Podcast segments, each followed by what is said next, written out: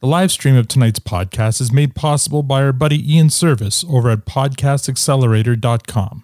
Well, Wayne's got decisions to make. Seems Javin's redemption didn't take.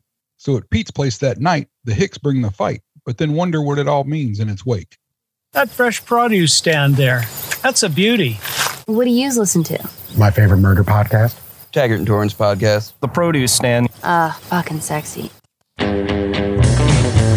It's Thirsty Thursday, and that means we are once again hanging out at the Produce Stand, a podcast covering everything in the universe.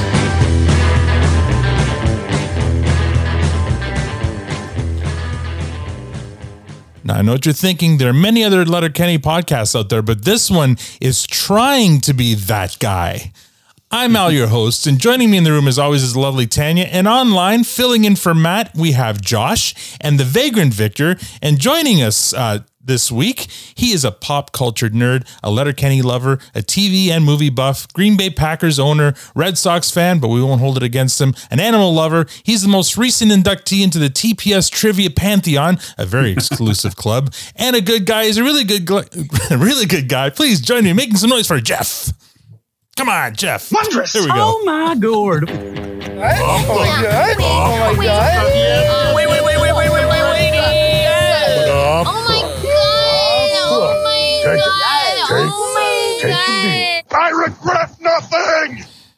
Welcome back to the Produce Stand. Jeff, how are you now? Uh, good and you. Not so bad.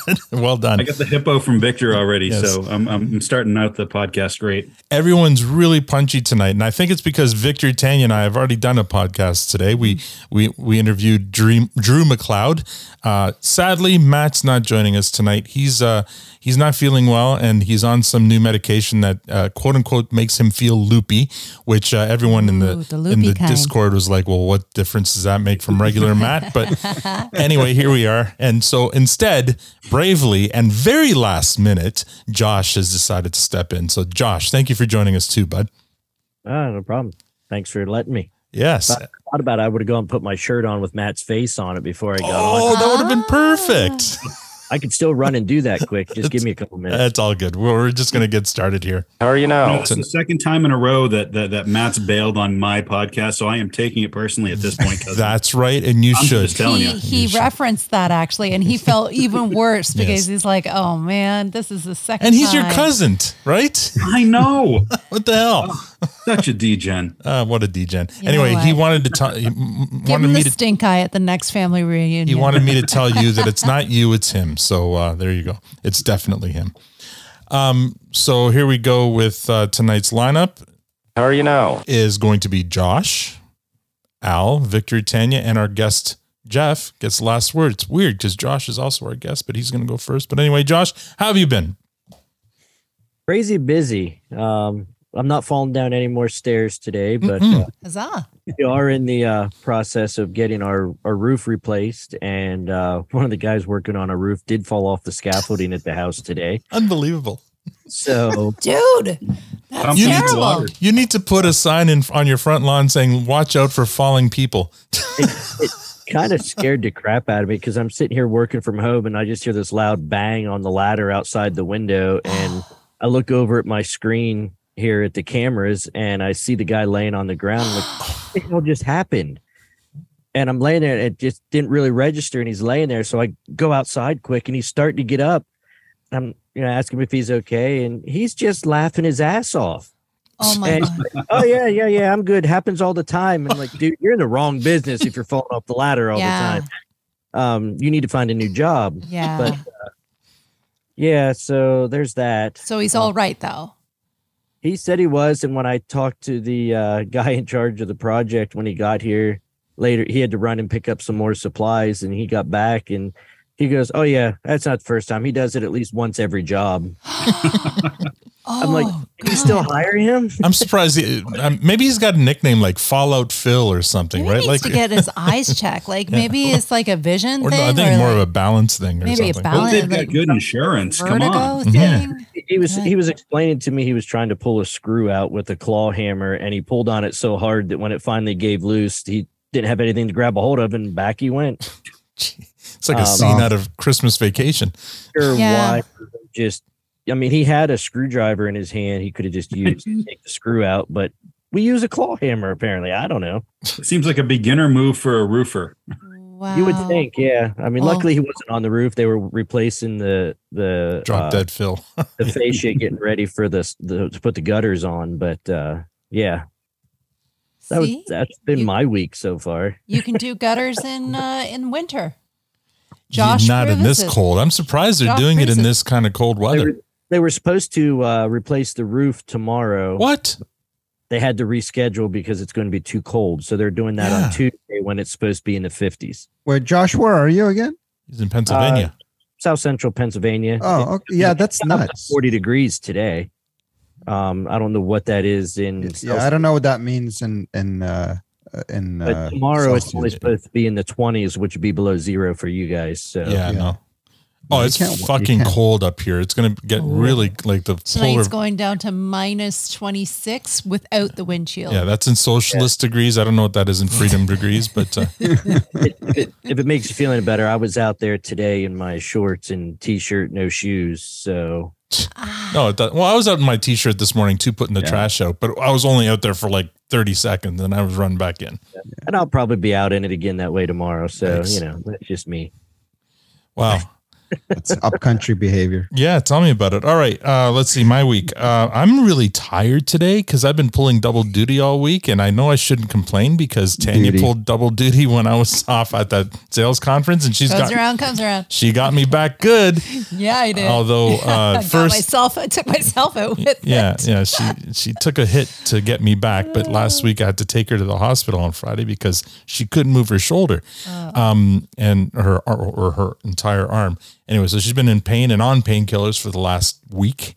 Uh, and like that explains why she's loopy. Yeah. Well, she was on morphine, but didn't do anything for it. Now she's on codeine. Like it's crazy what she's been on. Yeah. Yeah. And I was a little disappointed. I was kind of looking forward to the morphine trip. Um, I, I, I was, I was like, yeah, these are going to bring on some pink elephants for me, and did nothing like, like no, nothing, nothing. Like, it was like, okay, they've given me a placebo. This isn't anything.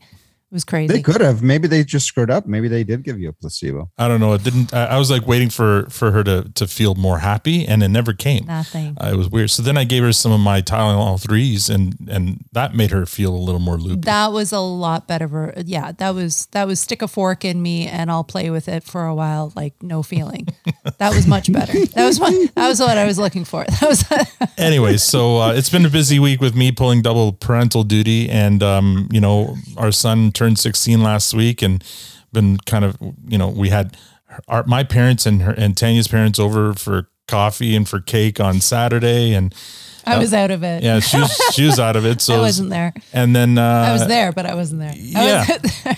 And then yeah, so it's been kind of busy. And now this week we had uh, we just what a couple hours ago uh, had a, had our interview with Drew McLeod, the editor for Letterkenny, or a, an editor on Letterkenny and Shoresy, and that was amazing. Um, and, uh, so, and now here we are, and everyone's feeling a little punchy because, uh, I think we're all a little sleep deprived, but Victor, how are you feeling? I'm feeling okay. Uh, I, the, the week feels like a blur to me because today has been the crazy. I've, I've, I've been on literally on, on the phone since six a.m. this morning. Wow. Um, six from six to six, twelve hours, uh, doing like early morning presentation in front of the basically the the uh, kind of our big eight countries that are part of our um, firm, and uh, and then that went till six. Then we switched to our interview. Then I had a bit of a break, and now here we are. So that's, You're a that's trooper, been man. my day. You're a trooper. Um, yeah. So I mean, the week is a bit of a blur. I try to be a little more on the Discord that you guys are on. I've noticed. So I, yes. I kind of drop in and out. Well uh, done. Cause a little, stirring a little trouble. Mm-hmm. Uh, yes, you uh, are. With, yeah. With, with, uh, with folks, Adrian and, and the gang. And yeah, we're even having um, people join Discord just so that they can yell at you. Uh, yeah. So yeah. That, that's I'm great. Really, I'm really enjoying that. Uh, I've been um, sharing some views on a nineties show that apparently seems to have a bit of a following, which doesn't make any sense to me. Um, and uh, and also shared that I watched, uh, wasted my time watching the movie called You People uh, on Netflix. Mm-hmm. I should have read reviews. It was a trash of a movie. Oh, that's super um, Yeah, so don't watch it. It was it's a waste of time. Um, By yeah, the way, though, it, that, just, that nineties show, cast, that so. nineties show, Tanya and I watched it. Binged it. It, it was okay. Uh, like I thought it was good. Yeah, Kitty and Red were great. And oh my God, yeah, love Kitty. Yeah, no, it's fine. All, all I'm saying it was it wasn't necessary. There wasn't any reason for it to exist. Uh, no, all I'm no. And the kid they got to play Kelso's kid. was so good. Really? Yeah, you thought he was so, so good. I thought he was perfect. Just so forgettable. I no, thought they were he was perfect oh for Kelso. I would watch it uh, yeah, just for Kitty, like just for her alone. Just how she. That's, I get. How she, I get where you're fine. saying though. That's like fine. We're watching c- comedies now, like Letterkenny and, and Shorzy and other other better comedies. That the whole laugh track thing is laugh track thing is the, the night. You know what? They could have done Night Court without a laugh laugh track, edited it a little bit better, and it, it would have been fine. I'm done with the laugh tracks. I'm yeah, sorry, I just yeah. can't do it anymore. I, I'm kind of with you there. Uh, Night Court's okay. It's okay so far, you know? Yeah, yeah um, no, I'm totally yeah, with you there. Yeah, it's yeah. it's okay. Yeah, it's yeah. just just okay. Mm-hmm. Just okay. Um, you know, when you have shows like Reservoir Dogs and like, yeah. you know what I mean? It's like different hemisphere. I mean, Reservation Dogs, but yes. Oh, yeah. Well, you know what I mean. yeah. Jeff, what were you saying? No, I was just saying, hopefully Night Court does get better because, I mean, you know, it's going to be hard to live up to the original, but yeah, so far, sure. I'm so far, you're exactly right. I mean, it's okay. It's yeah. nothing, nothing spectacular. Yeah, like Melissa Rauch. I mean, she's great from from uh, um, uh, that Big Bang, Big, Big Bang, Bang. Yeah. And uh, so I think she'll be fine. And and you know, uh, John, John Larroquette's great. Uh, the, yeah, the, the others, if they can develop those other characters, they may have something there. But you're right, watching a. a sitcom with a laugh track seems so kind of antiquated uh, at this point and unnecessary for sure. Like Superstore, uh, an example, right? Mm-hmm. I'm not saying Superstore is this great show, but they that that's a prototypical sitcom they mm-hmm. did without a laugh track. Mm-hmm. So it works. You can do it. You can do a sitcom without a laugh track. That's right. Just a stupid put your brain on a shelf kind of a sitcom. Yet, so that's why, the th- like, you yeah. don't need to you ever use a laugh track ever again. Or, uh, yeah, have a live studio audience then. If you want to have the, the sure. that yeah. feedback, the, the audience feedback, have an actual audience, not, mm. yeah, for sure. Anyway, um, Tanya. Hi. How are you? I'm better, thankfully. Um, yeah, you kind of took some uh, steam out of my. Uh, yeah, sorry. My yeah, so my week was crap. your your week is kind of tied to my week. That's why. my my week was the opposite of yours, but I I was in it. You were dealing with it.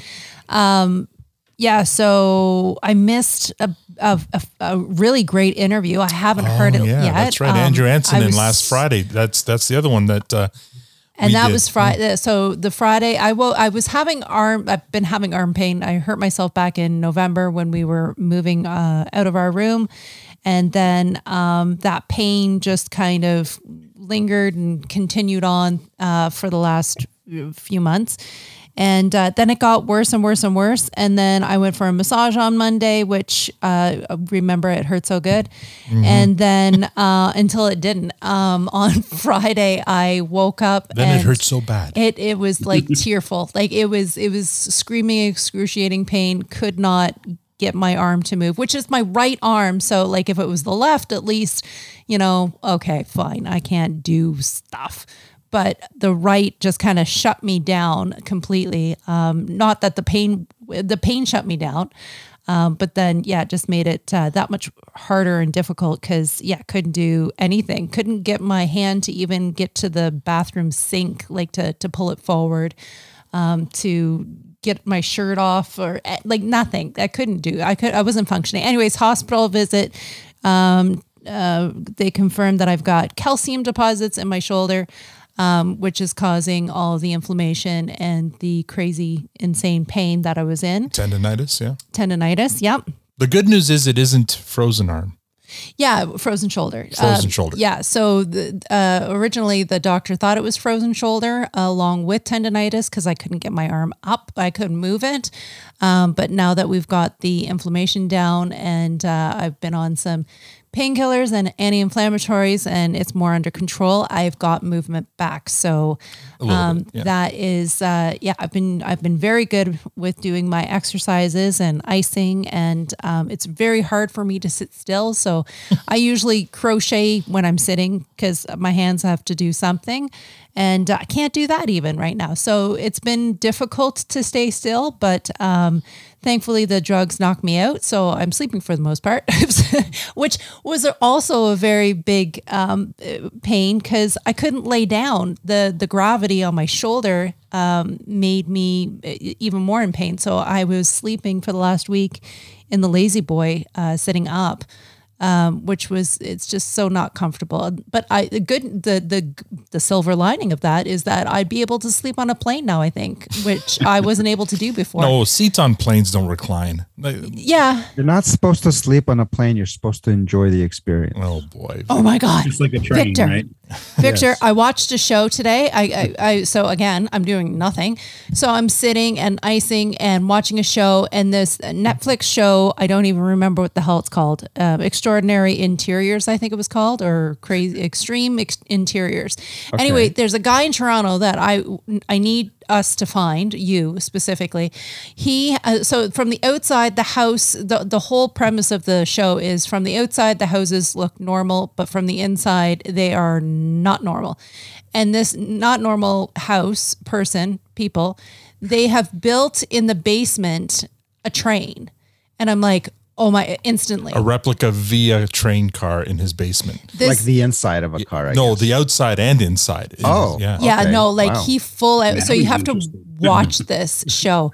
He full That's a out. Big basement. He full out via railed his basement. Like starting from walking down the stairs, like you get the blue and the yellow uh, stripe. Yeah. And yeah. then you get down and then there's the car and then he's got the seats and he's like, he's totally geeked out on like the replicas and the age and the year. And, and I, that sounds exciting. Let's go for a visit. I know, right? He references back to, you know, what the, where his love started with these trains and how he cried for a week when this train, you know, uh, became um, um, retired. retired or whatever. And, and I'm like, oh my God, we got to get these yeah, guys I think, together. I think we like, found your bestie. Yeah. bestie Victor, and he's in Toronto. Just, yeah. So uh, just around the corner from you. So uh, right, yeah, we got to we'll ro- make that happen. Yep.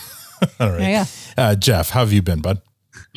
Um, pretty decent. I mean, um, I'll bring it down a little bit. January was not the best month up here. Um, um, mentioned it on the pre-show. My mom slipped and fell. She's fine. She's out of a, just a sprain, but she's out of her uh, walking boot as of this week. Um, the following week, I think it was the same week that um, Victor lost Pumpkin. We lost our twenty-year-old cat here. Oh, that's right. Um, so my condolences. Which was, thank you. Um, I mean, it was expected, but you never, you're never yeah. ready for it. twenty um, years old. That's amazing. Yeah. She, well, she's just shy of twenty. I think she's yeah. about two months shy of twenty. She's a sweet sweetheart. Um, then if, you know, as if things couldn't have gotten any worse, the following week out of the blue, um, one of my buddies, um, uh, Justin, passed away. Oh, man. Um, sorry. Oh. And it was, uh, yeah, uh, that was kind of a blow. Um, yeah. He'd been battling health problems, but he'd been getting better. Mm-hmm. Um, and then, yeah, then he was just gone. So, um, so he's a good sorry. guy, really good guy. Um, you know, uh, member of our, uh, we had a, like a middle-aged nerd board game and brunch thing that we do once a month up here. And, um, you know, we're going to miss him on that, but, um, I think, you know, they started a little GoFundMe for him, and, um, It, their goal was like ten thousand dollars, and they raised eight thousand within like two days. So, wow. oh, you know, okay. um, he's one of those guys that, you know, he's always in the background. He's never in the foreground, mm-hmm. but, you know, just people loved him so much. Um, it was great to see. So, yeah, um, you know, we're going to miss him, but, um, you know, he'll live on with us. You know, he's a good, yeah. he was a good guy. So yeah. February starting off, um, you know, it, compared to that, everything's been great. You know, I could mm-hmm. bitch. We're supposed to get uh, minus forty-seven degree weather. That's with the wind chill um, this weekend for um, that. That's past the point where uh, Fahrenheit drops below Celsius. Mm. So I think that's like minus forty-four in Celsius. Oh yeah. my God. I think the technical oh, yeah. word for that is uh, fucking cold. Don't go yes. out. Yes. That's what, that's what mittens are for. Oh man. Oh yeah. I, th- I think I'm going to need uh, uh, about twenty-seven pair of mittens uh, all at once just to get out to the car and get to work. But mm. um, thankfully it's only supposed to last, I think, like thirty-six hours. So, um, uh, tomorrow night and, uh, I think Saturday night, and we're, we're in the clear, but you know, it's through that, ooh, you know, they were saying, um, hasn't been this cold up here since the nineteen seventies. It's wow. crazy. So, yeah. Yeah. So it'll be fun, but you know, other than that, uh, you know, it's been, um, you know, February can't be as rough as, as, as January was. And yeah, it's you know, all up, just, uphill from here, right? All uphill hill mm-hmm. from here. And um, we're starting the, starting the year off right with, you know, the final episode of uh, uh, the season here. Yeah. So. Final already. Just so I crazy. know. It went fast. It, it really did. feels it that way. Yeah. Like, I just feel like we just were talking at Christmas time that we were mm-hmm. like getting excited that we get to have homework again. Yeah. Yeah. yeah. It is so, it is Groundhog Day, so maybe we can just keep reliving it. There you go, this right. episode goes on repeat, folks. This is the episode that never ends. Uh, so, so Dan, if you're um, if you're going to be uh, you know sitting in a chair for a little bit, um, I mentioned it um, uh, in the Discord, but um, there's a new show on Apple Plus called uh, Shrinking. Okay. Um, I've watched the first two episodes. Uh, third one's out. Um, I haven't watched it yet, but um, Jason Segel, Harrison Ford, Krista Miller. It's a it's a Bill Lawrence show. Yeah, I've heard a, a lot of good things about that one. Yeah, Tra- yep. trailer looks really good. I'm really mm-hmm. looking forward to it. Yeah. We're yep. um, we're probably going to start it this weekend.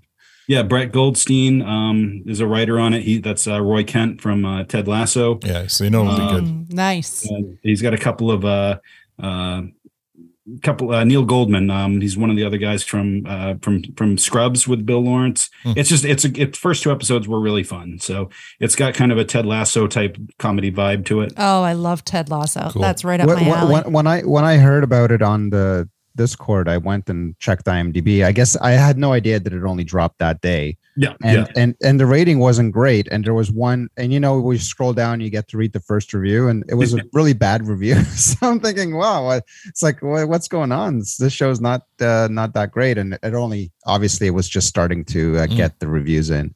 Yeah, so. All the other reviews have been pretty decent, and I mean. Uh, the the Rotten Tomato score on it was really good, so um, I can't. I mean, I think Bill Lawrence has another hit on his. It looks great from the trailer and from the just the the premise. I haven't sounds seen really anything great. Or heard anything about it. What's the name again? Shrinking. Shrinking. Shrinking. Yeah. Okay. I'll I'll, we'll uh, to, I'll send it to you. Hook me up. All right, guys. I'll well, get I mean, my internet guy on it. Yeah. So I know it's cold outside, and you know what helps with cold? Warm liquids, like maybe coffee. So why don't we listen to uh, this uh, word from our sponsor? And since he's not here tonight and we all miss his voice, let's listen to Matt. Mm-hmm. Hey there, ladies. How are you now? Do you like strong, dark coffee? Well, then you're in luck. Diabolical coffee is being served at the produce stand. It's devilishly good coffee and diabolically awesome swag. There's a roast for all tastes and even some you didn't know you wanted. You can order whole bean, coarse, standard grind, and espresso. Or if you're feeling kinky, there's a cake up option. Use the promo code PRODUCESTAND for ten percent off anything in the store. That's ten percent off all coffee and merch. twenty percent. So it's time to put the D in your coffee with Diabolical Coffee. And thank you, Diabolical Coffee, for your support. Yes, thank you, Diabolical Coffee and Eric for your support. And speaking of support, welcome to new Twitter followers. Eric Iggy from Rochester, New York. Kodiak Jack. Bill McDonald from Michigan. Boolean Data. Jared Flanagan. Dan from Earth. Boos from Austin, Texas. Twins Shop from uh, Columbus, Ohio. Nicholas Reed from Oshawa, Ontario. John Van Zanvort from uh, Eindhoven. Uh, Pinata Smashing Season from Houston, Texas. Nikki Podesta, Nes- uh, Leslie Perkins Sharkey from Austin, Texas. Shape Foster from Virginia Beach, Virginia. Mark Peter Rinaldi, Rinaldi uh, Chad Tremmel. Nicolette Be- Becker from Staten Island, Staten Island, New York. Stuart Wright from Apex, North Carolina. Cryubi, um, Jim Johnson from Gander. Silas Con- Condon from uh, Midwest. Derek Pott from Endicott, New York.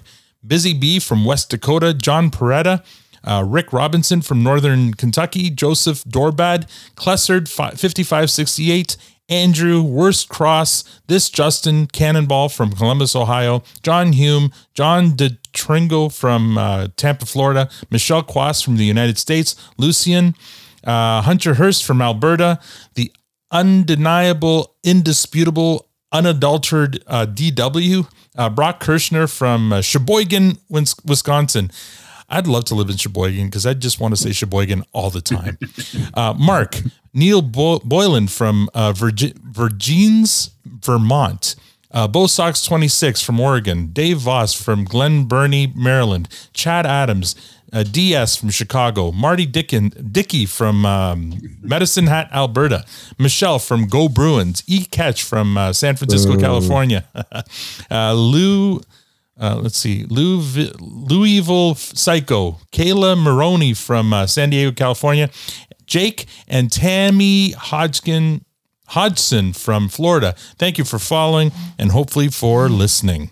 Previously on Letterkenny. Last week, we recapped and reviewed episode five of season eleven, Influenzas, and that episode got a fresh rating from all of us, except Victor, uh, who gave it a clearance. Uh, according to our scientific Twitter poll, which got one hundred twenty-five votes, fifty-nine point two percent of you gave this episode a fresh, twenty-eight percent g- agreed with Victor, and twelve point eight percent gave it a compost. Uh, so uh, this week, we recap and review uh, episode, the season finale of season eleven, D-Gens, Have You Done Your Homework? Uh, who first? Oh, Joshua, have you done your homework? Uh, yeah, about uh, ten minutes before the pod started. That's right, you did. Oh, good uh, job, Matt. Uh, well, yeah, he had to fill in, and he filled in exactly the way Matt would have. Uh, I've done my homework. Victor, have you done your homework? It was. Uh, Tanya just stepped away, uh, but I know that he she did her homework. And Jeff, have you done your homework?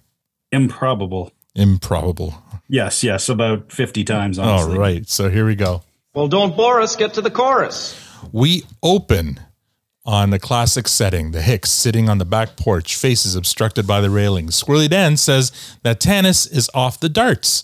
Uh, says she read an article in some Canadian magazine asking when the last time you really enjoyed a dart. Um, Derry says he's enjoying his dart quite a bit. Wayne's having a great dart. Squirrely Dan says there ain't nothing wrong with the dart he's having right now. Like, I know you're not supposed to like them. Who's you? And they tell you that they're bad for you. Who's they? But it's just like, quit telling me what I shouldn't like. I think yous just became they's. So don't go tell me what I should like. Who are you fucking talking to, bud? I was just thinking, I can't I can't remember the darts I didn't enjoy. Well, it's like if you're not going to enjoy the dart, then just don't have the dart. Well, yeah, that's the power that you have over the darts. They try to tell you that that's the power the darts have over you. Fuck, they's got a big mouth. They's starting to piss me off. Well, it's just because I think that, you know, it's you running the store all the time and spending your hard-earned money on the darts rather than the other way around. Yeah. Kind of funny, though, the thought of darts going to the store for you. Neither Derry nor Squirrely Dan react to Wayne's comment to indicate that what he said was in any way kind of funny. Uh, under his breath, Wayne says, they don't think so, eh? Uh, Squirrely Dan asks the others what uh, they would say are the darts they most enjoyed. Derry says he's always always enjoyed that first dart when you step off a plane. Uh, Wayne agrees that's a great dart. Squirrely Dan says there's no better uh, pair than a coffee and a dart. They all agree. Um... Derry says he'd have he he'd have to say the dart he enjoyed most ever was the first dart he ever had. Squirrely Dan doesn't remember that dart being so good for him. Wayne agreed he coughed so damn bad. Derry clarified that it was his first time also having sex. Oh, oh they laid out like that. Changed my fucking mind. Yeah, that'd be yeah. a damn good dart. Context, yeah. Be a bit cliche though, lighting up the darts after having sex though, don't you think so? Well, I had heard that you're supposed to lay with them for a little while before you go get cleaned up, so I figured I'd have a dart. Better not be darting in bed if I'm doing up the linens. It's just that I'd seen people in movies smoke so many times after sex that I thought that's what you were supposed to do. Oh, no. Same thing goes with sex beforehand. I just did what I've seen so many times in porno movies, and it turns out that is not what you're supposed to do. No. I think the best darts I ever had was the series of darts that smokes after school playing cards with my Aunt Ethels. Remind you, Ethels would call darts fags. And I suppose there's a certain amount of charm to that language coming out of the right mouths. Mm, context, yeah. Derry and Squid and turned to Wayne, who's getting a bit emotional emotional over this talk of great darts. They've always been there for him, right there in his breast pocket. And then cut to Wayne out in the field. You know what? You can't enjoy them all equally, and if you didn't, you wouldn't smoke them. So hold your judgment. Because at the end of the day, I could put down darts a lot faster than you could put down the fucking internet. Love that. And cue the theme. All right. Joshua, how was that cold open for you? I I liked it. Um, mm-hmm. My favorite part was right at the end was Wayne, you know, I can put down a pack of darts quick and you can put down the internet. I think that kind of hit everybody there because everybody uses the internet now, whether you realize it or not. Mm-hmm. So, yeah, I enjoyed it. Yeah. Uh, uh, well, I guess it's my turn. Uh, yeah, I enjoyed it too. I really like, there was a lot of really subtle acting in this one. A lot of like uh, stuff being said under the breath, especially by Wayne. Uh, and, and it was a lot of fun, kind of uh, just, just flowed really well.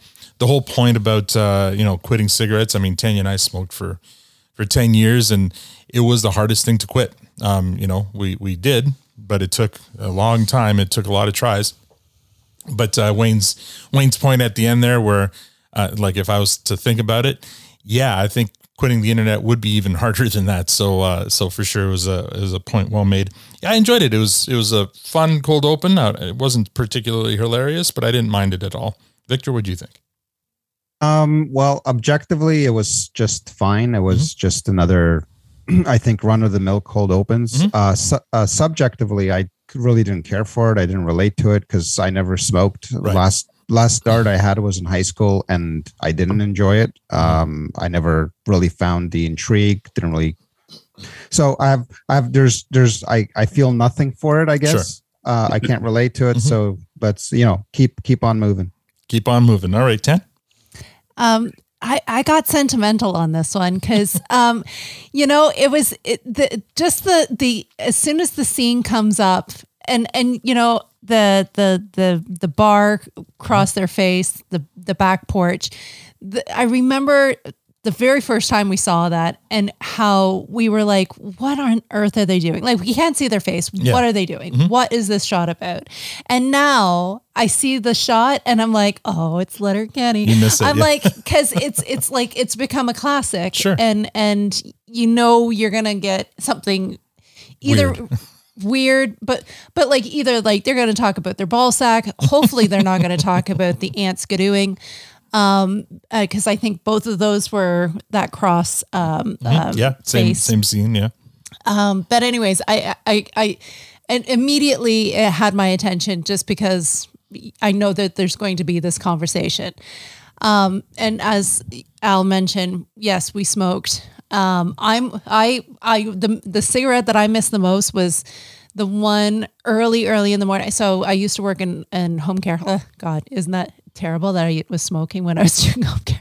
Um, I used to wake up at like four o'clock in the morning, um, get ready for the day, go out, have my coffee, and we'd smoke outside. And it was that first morning smoke and a coffee and yep. where the birds are out, there's no traffic, there's no other noise. And I, now that I'm not a smoker, um, I, I know that what I missed the most or what I appreciated the most or what I liked the most was breathing in and having a deep breath in and a deep breath out, which now I realize it was just deep breathing. Like that is the... It was meditation. It yeah, was meditation. You're taking time for yourself to meditate. It was that meditation breathing mm-hmm. and that deep breath in and the deep breath out. Now, like still to this day, I really appreciate... driving in the car because we we would smoke in the car and having the window open, just a gap, and hearing that sound, the the air rushing mm. through the window. And that's a calming sound to me, um, which is still, I, I may have kicked the cigarette, but I haven't kicked some of the things that I did when I did smoke. And we've right. been smoke free for fifteen, good, sixteen, good seventeen years old since uh, Prob- the boy, yeah. before the boy was born. Yeah. Yeah. But yeah. Uh, yeah, it was a, it was a, it was a good scene. And the, mm-hmm. the line, as Joshua said, the line at the very end, loved it so much, mm-hmm. loved it so much. Yeah. I can relate to this, this cold open because we've had this conversation with our friends who've smelled like, when's our, what was our favorite cigarette? I think mine was probably when we'd go to the cottage and being oh, out on the, the dock cottage on in the, the morning, have a coffee on the dock and a cigarette in the peace and quiet. Again, you make a good point. Actually, it's not the smoking you miss. It's the taking that time to sit quietly by yourself, which is basically meditation, right? Uh, Jeff, what did you think of this? Uh, it made me want to smoke again. yeah. Right. Uh, yeah. Yeah. I mean, I've been, uh, I've been smoke free almost three years now. Um, I quit when we went into COVID lockdown, April first, oh. uh, twenty twenty. And, uh, um, it just, it was so, it just brought me back. Yeah. Um, I got to say the first dart is never a good dart. No, um, it's not. No, I mean, you don't know how to do it. You don't know how to, yeah. No, no. And then after, even after you quit mm. and then like, you know, there were, I, you know, I, I smoked off and on for probably twenty, twenty-five years, right. um, more on than off, but there'll be times that I'd quit. And then six months later, I'd, you know, something would snap and I'd need a stress release and I'd pick it up again. And that first one you smoke again after quitting, it's terrible. Yeah. Um, uh, Post coitus darts are never good darts either. I don't know why people say that. Post That's, what? Po- uh, yes. Post coitus. Oh, post coitus. I'm like, what? Post coitus. um, and uh, uh, I laughed. Uh, this this wasn't the funniest cold open by far, mm. but it was one of their most normal conversations for Letterkenny. Yeah, for sure. Yeah, I've had really this, we've had this conversation with our friends. Yeah, yeah. for sure. Yeah, yeah. It was. Um, I gotta familiar. agree. Like usually, usually the, the best dart is the morning dart. The first one in the morning. Mm-hmm. Get up, peace and quiet, calm. Yeah. Um, and I feel like uh, I feel like this cold open might have been like a big F U to anybody who complains that they smoke too much on television. Mm. Um, you know, I, and Kiso is exactly one hundred percent right. Um, uh, you know, he could quit smoking before most people could put down the internet. And I'm, you know, yeah, um, I, I, I agree with that. I mean, I, I don't think I, I I've quit smoking, mm-hmm. but I don't think I could give up the internet for sure. Yeah. Mm-hmm. All right, we move on to scene one. The Hicks are in the farmhouse kitchen having beers. Katie asks Wayne how Jivin' Pete is doing. Wayne doesn't answer, but we cut to a montage of scenes where Jivin' Pete's constantly arriving late, and we all know from Ricoya how much Wayne values punctuality. Uh, cut back to the kitchen, and Wayne surprisingly says Pete will figure it out. Uh, the others warn Wayne not to cut him too much slack, but Wayne repeats the refrain, when a friend asks for help, you help him. Uh, Derry says Pete is no friend of his. Kate gets up while rep- rep- reprimanding Derry, saying that a guy who got ex- exiled... sorry, for uh, two years for mailbox stealing, doesn't does believe in second chances. Wayne notices Katie's new docs. So you got some new high tops there. These don't need an introduction. What, are you trying to fucking... Are you trying to fucking start a punk band or... Skaz band? Skinhead. Sticks and stones, boys. Docs are timeless fashion, and timeless fashion never goes out of style. Okay, so what are you, fucking... fucking dairy-free ice cream eater? Or? Gonna smoke a pipe next? Oi, oi, oi! Style tips from Mark's work fucking warehouse. I love it. Oh, man. Okay, production note. Mark's Work Warehouse, I believe, is a Canadian store. So is we'll, it? Yeah. Okay. Uh, it is a clothing and footwear retailer specializing in casual and industrial wear, established in nineteen seventy-seven. So if you want to buy overalls, steel-toed boots, flannel, anything, long underwear, plaid, hard and hard plaid. hats, plaid, plaid. et cetera. And you, was that steel toe boots? Boots or boots? Boots. boots. Uh, you go to Mark's Work Warehouse, and and they're, they're all over Canada. So that's uh, what that that's why that joke's funny. So Squirrely Dan asks Katie if she really wants to be that guy. Katie asks, "What's wrong with being known for something?" Squirrely Dan says nothing if it's a good thing. For example, there was a time when Derry was considering rocking a chain wallet, but he didn't want to be that guy. Same with Squirrely Dan when he had a nipple ring. He was that guy.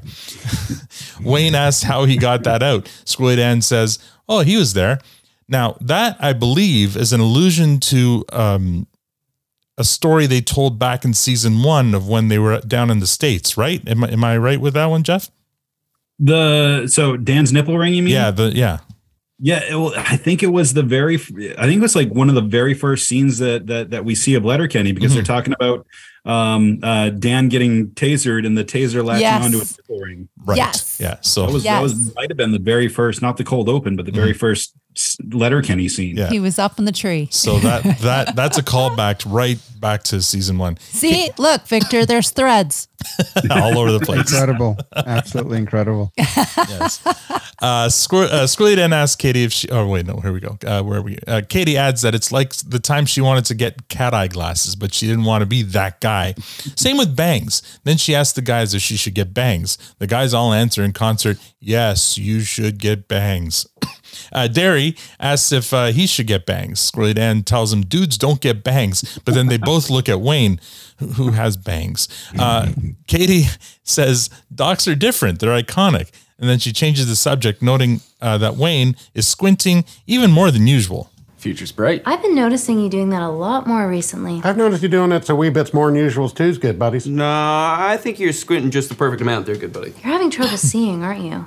Got a bright future. When was the last time you went to the ophthalmologist? Oh, that'd be our class trip to Doctor McDavid. It's in grade two. Grade one. Grade one? What's the problem, Katie? I'm making you an appointment. Don't you got a fucking Warped Tour to get to or something? I'll just go play fucking rockabilly. Fucking steampunk. Fucking dance the skanks. Fucking going straight edge. Get out of here, you fucking stage diver. I love all the chirps that have to do yeah. with Katie's Doc Martens. They're so good. Scene two. Absolutely. Wayne is at the eye doctor, sitting across from a lovely-looking Doctor McDavid, played by Ashley German, a Canadian actress known for late-night double feature, Black Mud, and Snow. Uh, this is Doctor McDavid. Oh, this Doctor McDavid is probably not the one he saw in first grade. Say, where's Doctor McDavid? Doctor McDavid, my grandpa, or Doctor McDavid, my dad? The doctor's McDavid. Golf course. Or Legion. Yeah, that's why I was just thinking, you're kind of young to be a doctor, eh? I think when you get to a certain age, everyone seems young.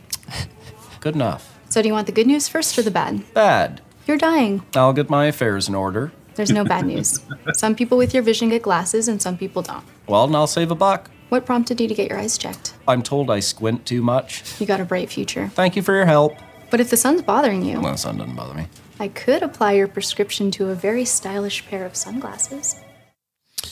Um, apparently, so this was called out in the Discord, uh, Doctor McDavid is the same uh, character who prescribes the Ritz uh, or Ritalin to Riley and Jonesy back a few seasons back. So I, I cannot guarantee uh, or confirm that, but uh, yeah, that's what somebody huh. brought up. So an optometrist is prescribing so maybe, Rids? Yeah, I don't know. I don't know about that. But anyway, strange. Yeah, it oh, seems. Oh, like it wouldn't have been Ritalin. It would have been their um or roids, uh, roids or something. I don't know. That wasn't no, no, an optometrist. No, it would have been their S T D medication. Their S T D? Oh. Yeah, because they got the Ritz and roids from the Skids. Oh, okay. Maybe somebody can. Uh, That's a very strange. Clarify, because uh, sure. I, I couldn't. I didn't remember it, but they they they said it was the same actress. So we'll see if uh, that can be confirmed. Um, oh, she was studying. What? She who was studying? Oh, the girl. Uh, so the girl who wanted the who went to get the Ritz Ritalin from oh, the Skids. Gotcha. So it was the same actress, or is it the same character? Yeah. All right. Cool. Thank you, Tobias, for, for clearing that one up. Uh, scene three, back at the produce stand. Wayne is sitting there wearing his new sunglasses. Uh, the others join him and then cue the sunglass chirping. You playing shortstop or second? Hey? Left field? Mind your beeswax. A little brisk out for beach volleyballs there's good, buddies. A little warm for eighties night on slopes. I could shake my head in these all day. They won't come off. Prove it. You look like you're about to rip a tour to France. Look like Lance Armstrong if he did even more steroids. You look like the guy who's going to say something racist into camera at a live on-location news broadcast. I was waiting for them to make a Brett the Hitman Hart joke because he had right? those wrap-around oh, sunglasses, yeah, yeah, yeah. right? Yeah. Squirrely Dan says he thought J P was supposed to be, uh, Jivin' Pete was supposed to be there. Wayne grumbles. He's late again. S- uh, smells like a brewery all morning and dispensary all afternoon. Uh, but Wayne is hesitant. Well, what I feel bad for him. Who the fuck are you? Like, I'm not getting soft or anything. Just You're like, a fanny pack full of cotton balls. It's like it's likely not easy getting yourself sorted after you've been off smoking meth for half a fucking decade. You're a chocolate marshmallow Santa. But here he is doing it. Your baby hair, bud. Just can't get out of his own way. You know what? I think those sunglasses are a wee bit tight on your brain, big brother. Wayne has to do something because uh, Jivin' Pete is fucking useless. The others agree. He just doesn't like to kick people when they're down. Scene four, at Modine's, the Hicks minus Wayne sidle up to the bar. Rosie p- pokes fun at Squirrely Dan's I Speak Feminist hat. The others join in with, uh, you're not that guy, are you? Uh, Squirrely Dan is saved when Riley and Jonesy join them at the bar. So it's my birthday week. Sorry, what? It's my birthday week, and I want to celebrate it with everyone I care about. So I was wondering if you all would meet me here tonight to celebrate the best birthday week ever. You're that guy? What guy? The guy who makes way too big a deal out of his own birthday. Only thirteen-year-old girls can use the expression birthday week, you Sally. Jonesy defends his buddy. It's just been a really tough week for everyone with the D-gens fucking with them again. Thibodeau got a job... Um, driving Zamboni, but when he didn't show up for work, they had to play their beer league game in an inch of snow. He just thinks birthday week is uh, a birthday week party is something they all need right now. And you're that guy? Yes. The guy who knows what we all need right now? What next? Anything that brings you mild satisfaction is everything? And anyone doing anything remotely relatable is all of us? Gail, the new hand soap you got in the bathroom gives me life. Oh my God, Katie, that video you posted of Gus sleeping beside his bowl is such a mood. You're not a tabloid magazine's Twitter account. Stop talking like that. Well, none of this changes the fact that I still want to make uh, my birthday Don't week. Don't say birthday week. Wasn't gonna. Birthday. But I do really want to make a week out of it, so. We'll come to your birthday party. Thank you. Just then, Annick shows up for her shift at the bar. Riley invites Annick to his birthday week party. Annick tells him not to be that guy. Derry says hi to Annick. She says hi back before disappearing into the kitchen. Derry watches her go, but then gets snapped back to the present by Katie. Gail informs Derry that those little top ponies or nubbins are still a thing with dudes in Quebec. Uh, Derry is very interested in this news. Next scene, at the murder barn, Wayne wakes jiving Pete up, who was sleeping on a bale of barley. Now, there's a way things run around here, and your work ethic is slowing up production. Okay. I can see you're trying to turn over a new leaf and all that, and I'm trying to help you, but you're not reliable. Okay. Feels to me like there might be a problem. I wonder if it mightn't be a bad idea for you to take some time and get that sorted. You firing me? Did I say I was firing you? J- uh, Jiving Pete stares at Wayne in the gla- sunglasses intensely and then says okay and leaves. Scene six, Wayne and his sunglasses are back outside at the produce stand when the Skids wheel up on their bikes. Uh, Stewart informs Wayne that J- Jiving Pete's been saying some shit about him.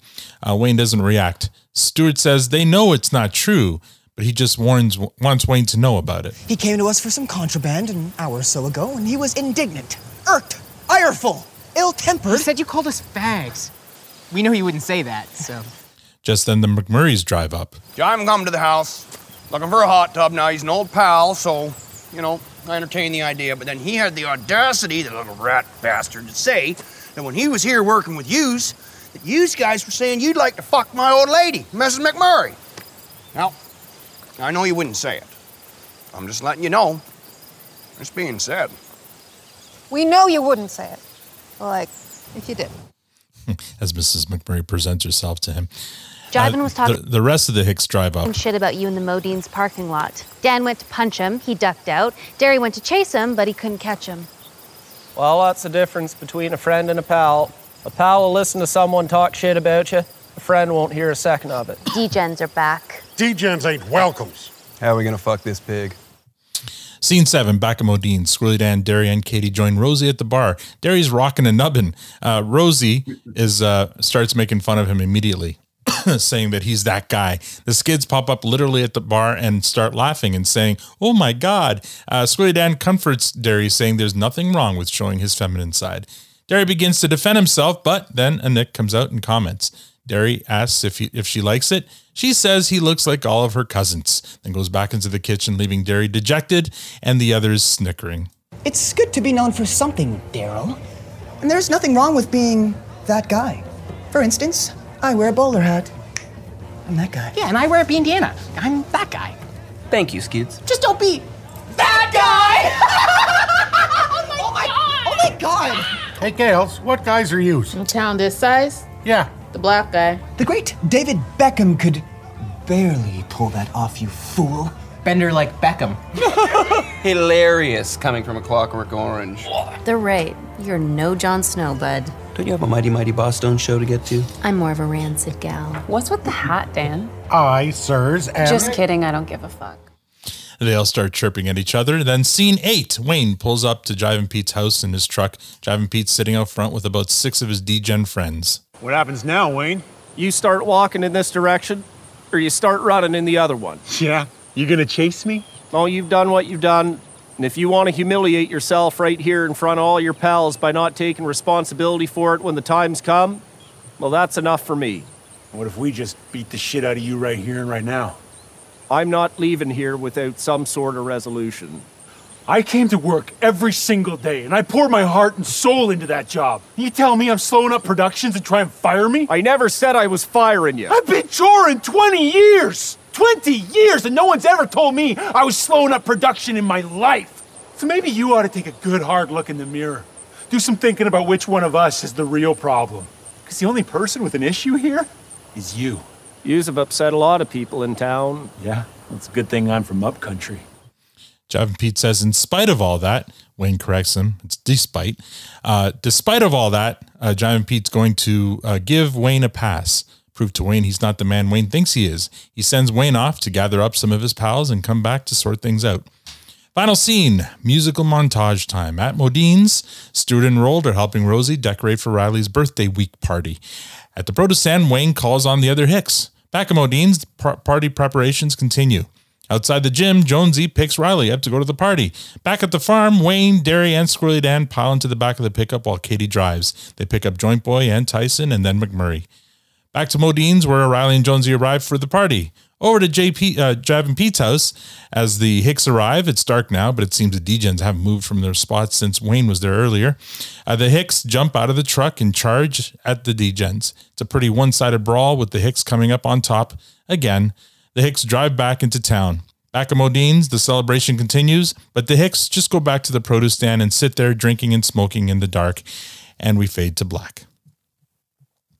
All right, that's the episode. We start off with our initial comments, discussion, starting with so you. Many good notes I've got on this one. So, all right. Well, we're going to start with Josh. Uh, no ratings. Just uh, what do what do you think of this one, Josh? Um, I enjoyed it. Um, the little I actually haven't quite finished the last like two minutes of the show. Mm. Um, I literally just started watching it after you sent that message tonight, Al. So I've been trying to not watch ahead.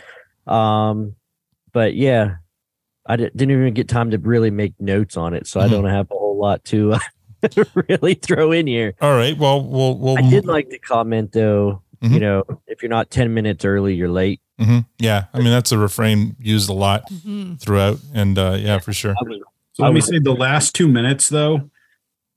Ooh. Yeah. Oh. Yeah. Yeah, it's it's paused on the T V up here, so I'm yeah. watching it. But yeah. uh, I'll just say kudos to Billy. yeah, that that saying though, I was always taught that growing up. You know, to be on time is to be late, uh, or what is it? To be early is to be on time. To be on time is to be late, and to be late is unacceptable. So it kind of reminded me of that. Yeah, I'm always oh, I'm ten, fifteen minutes early usually for everything. So. Except tonight. It's a good way to be. No, you were right on time tonight. Are you kidding me? I I, I put out a, a request for somebody to fill in like ten minutes before uh, I opened the line. So thank you for doing that. Oh, and by the way, I uh, just want to note to anybody who's listening, uh, Joshua did go and put his uh, Squirrely Matt T-shirt on. We have Matt here now.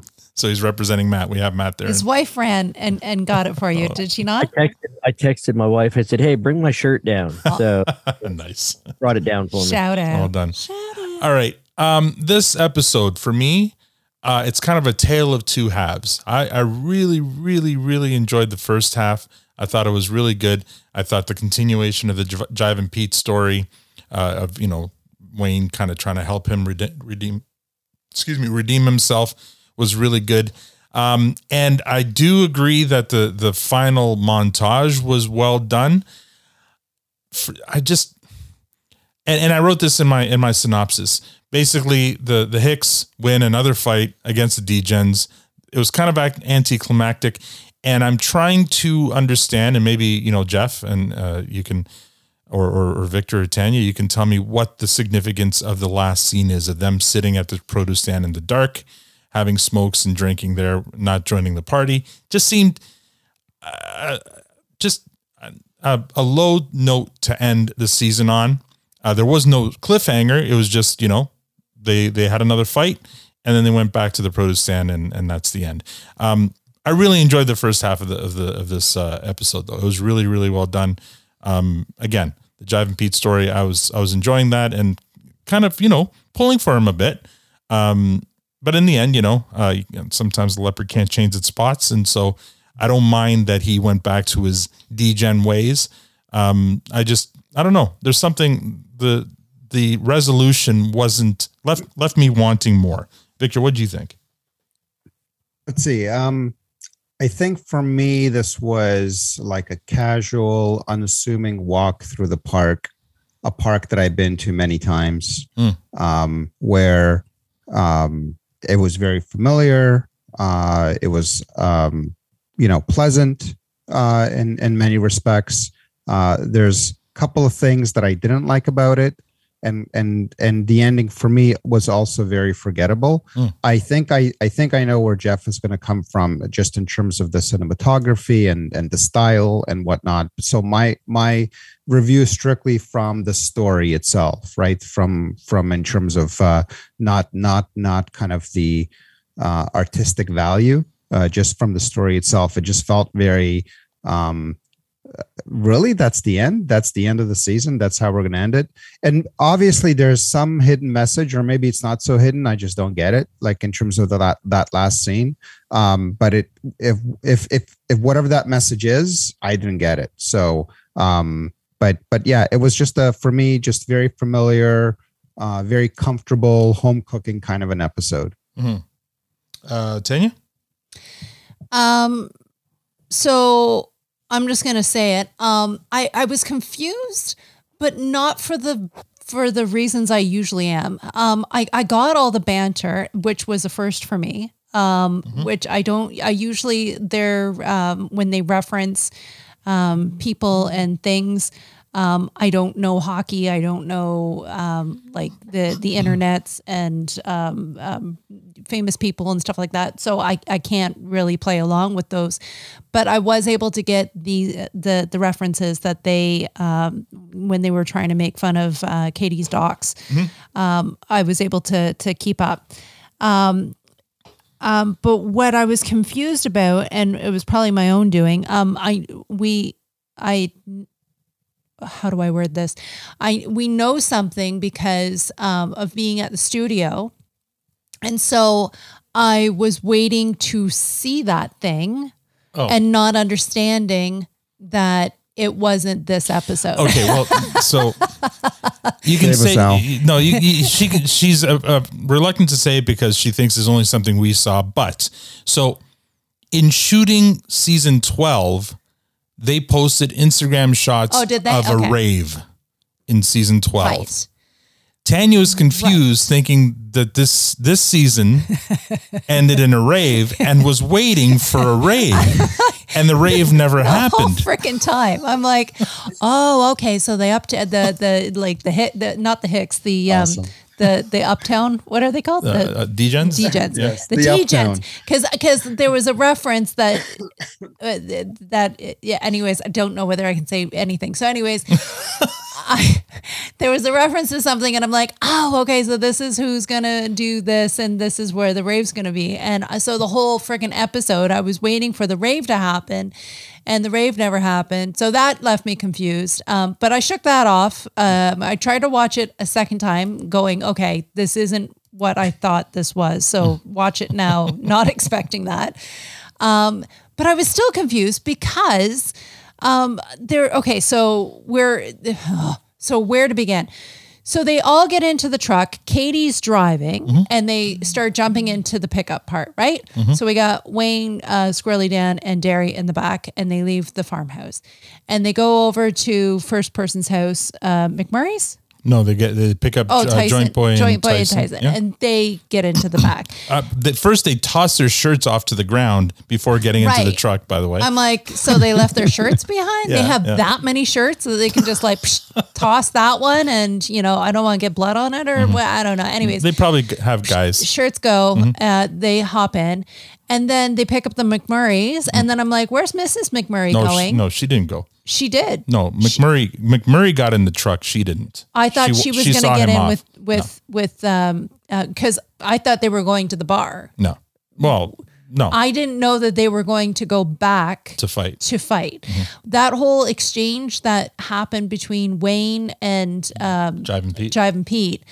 I thought that was done. Done, which was strange to me because that usually ends in a fight. So it didn't seem like, okay, I don't know what they're doing, but they're going and having the birthday thing. So anyways, I didn't know. I thought they were going for the birthday. I didn't know they were going back to Jive and Pete. Hmm. So again, I got confused there. And then they all get out of the truck and Katie's not there. And I'm like, okay, where did Katie go? Because I'm looking for her in the truck thinking, okay, is she watching this? Is she going to come out and have a smoke and just be like hanging in the background? And she wasn't there. So I'm like, where'd Katie go? Did they drop her off with Miss McMurray? Anyways, I was trying to track well, people. She was still in the truck. She and just I stayed in the truck. I think I was still looking for a rave and figuring out where it was going to drop in. After I told you there's no rave in season eleven. I don't know. I just got I think real the confused. Morphine kicked in. Yeah, I, I think, think so I too. got a wee bit loopy and tried to track something mm-hmm. that I was impossible for me to track.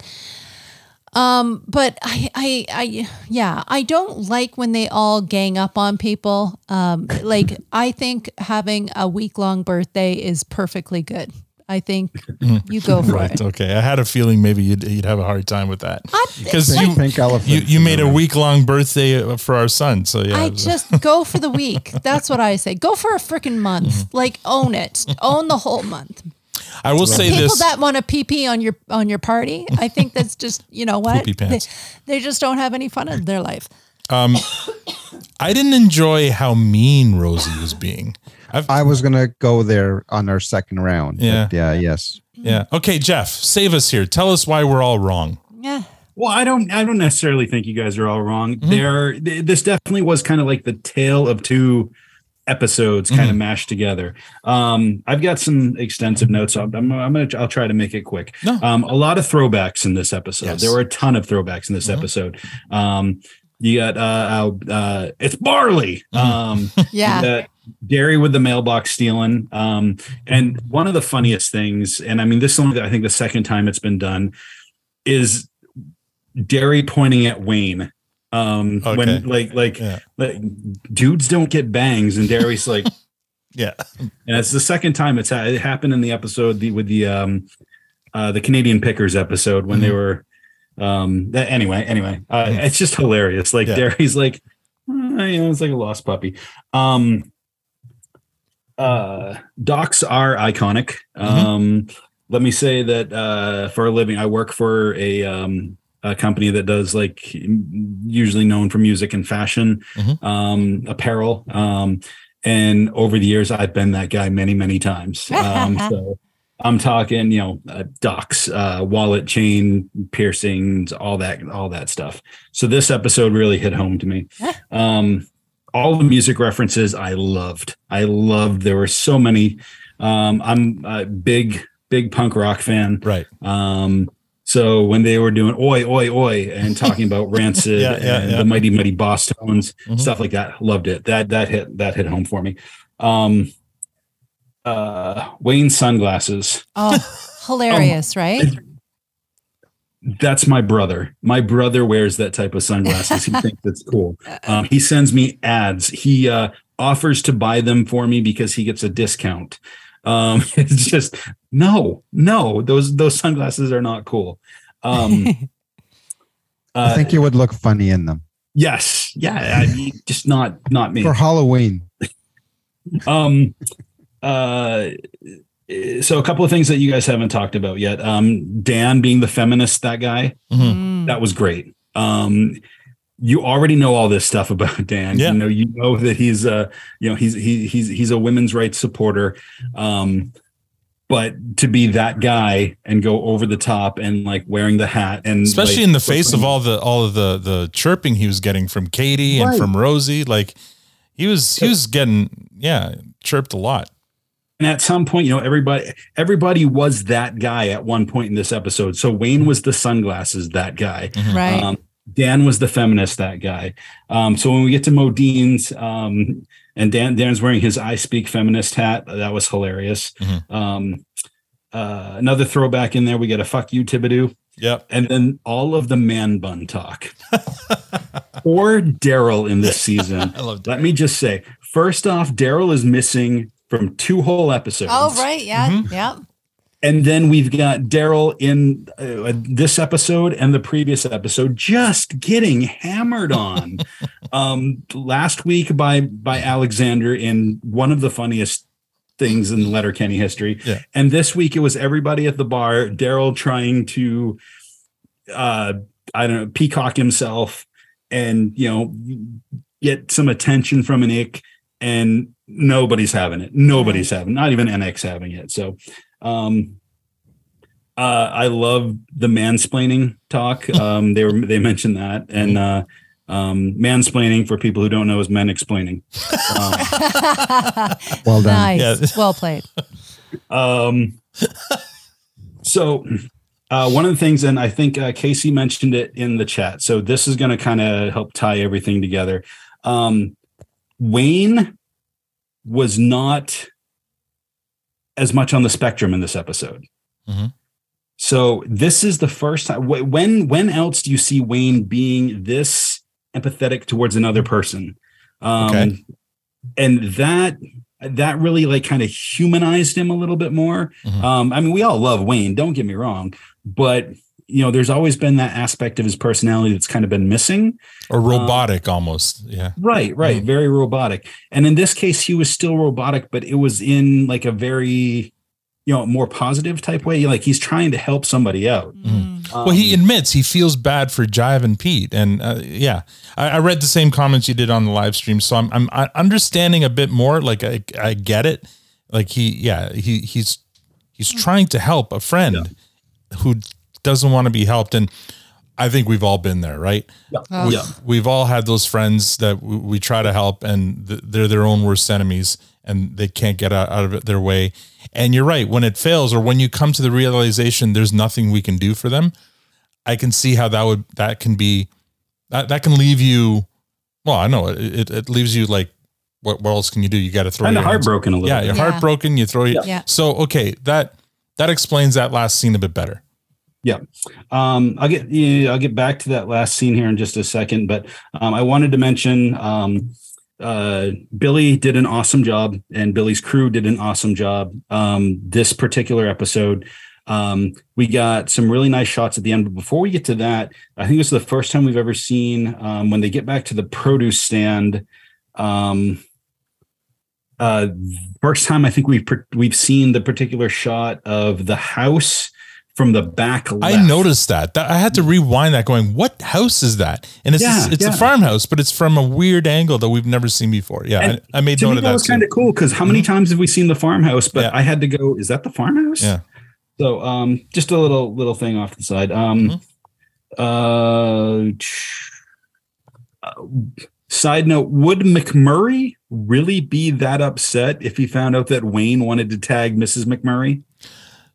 I thought that scene was going to go elsewhere where he right. said, it's okay if you want to, but what I, but the three of us have to be together or something yeah, but, like that. Right. Well, but Missus McMurray presented herself to him. He said, but just in case that's what you wanted to do, she, she kind of presented herself. Said, yeah, I'm, I'm here for you.